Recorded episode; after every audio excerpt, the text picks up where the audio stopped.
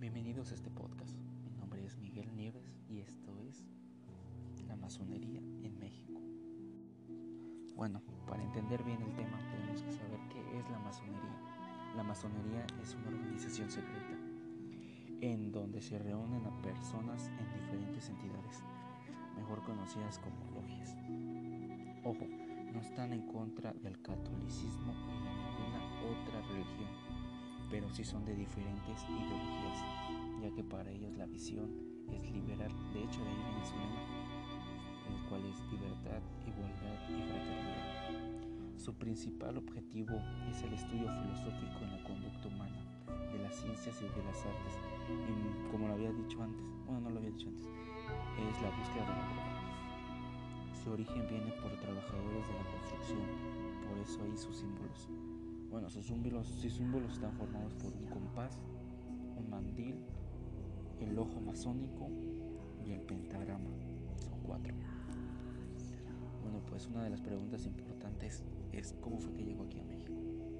Pues asegura que llegó a la mitad del siglo XVIII por los inmigrantes franceses que llegaron a la capital y años después, entre 1812 y 1813, se asentaron en el país las primeras logias de rito escocés por, con integrantes de tropas españolas las cuales les negaban el acceso a mexicanos.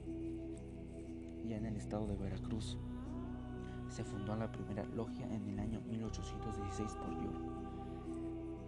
Él es considerado como el padre de la logia yorquina en México él fue ministro penitenciario estadounidense Joel Roberts Points. él convenció a figuras notables en la independencia. Claro está, con el interés de Estados Unidos en el rito. ya en el rito escocés liderado por el médico catalán Manuel Codorniu y Ferraz. Hay un dato curioso, él fue que fundó la primera mamposterina en México. La masonería en México fue muy importante en la independencia, ya que, como les dije antes, había dos ritos, las cuales eran la escocés, que estaban en el lado conservador por parte de los españoles, y la yorquina, que era más liberal, pero por parte de Estados Unidos. Bueno, en el año 1825 se fundó el rito nacional mexicano, ya que no estaban de acuerdo con ninguno de los dos. Bueno, cuando cayó el imperio de Iturbide, se inició la república. Hubo pocos partidos para que hubo, poco, hubo pocos partidos que estaban discutiendo quién elegían eh, el gobierno. Fueron las primeras, los primeros presidentes en México. Bueno, pues los primeros presidentes en México fue Vicente Guerrero, Lorenzo de Zavala y Guadalupe Victoria.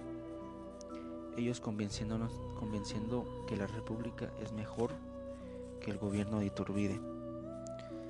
Siendo así que Guadalupe Victoria fue el primer presidente masónico y también fue el primer presidente del país. Seguimos con la lista con López de Santana, Lucas Alemán, José María Mateos, Valentín Gómez Frías, Valentín Gómez Farías, como también Ignacio como Ford, como Sebastián Lerdo de Tejada. Muy pocos lo saben, pero también fue Benito Juárez e igualmente Porfirio Díaz.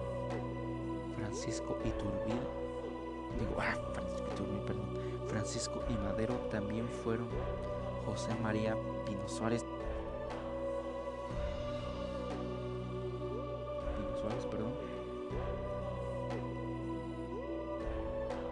Cristiano Otros presidentes también fueron Pascual Ortiz Rubio, Abelardo Rodríguez, Lázaro Cárdenas de Miguel Alemán, Valdés y Adolfo López Mateos. Estos desde el año 1821 a 1982 han sido masones. Bueno, y así terminamos con este podcast. Gracias por escuchar y esto fue la masonería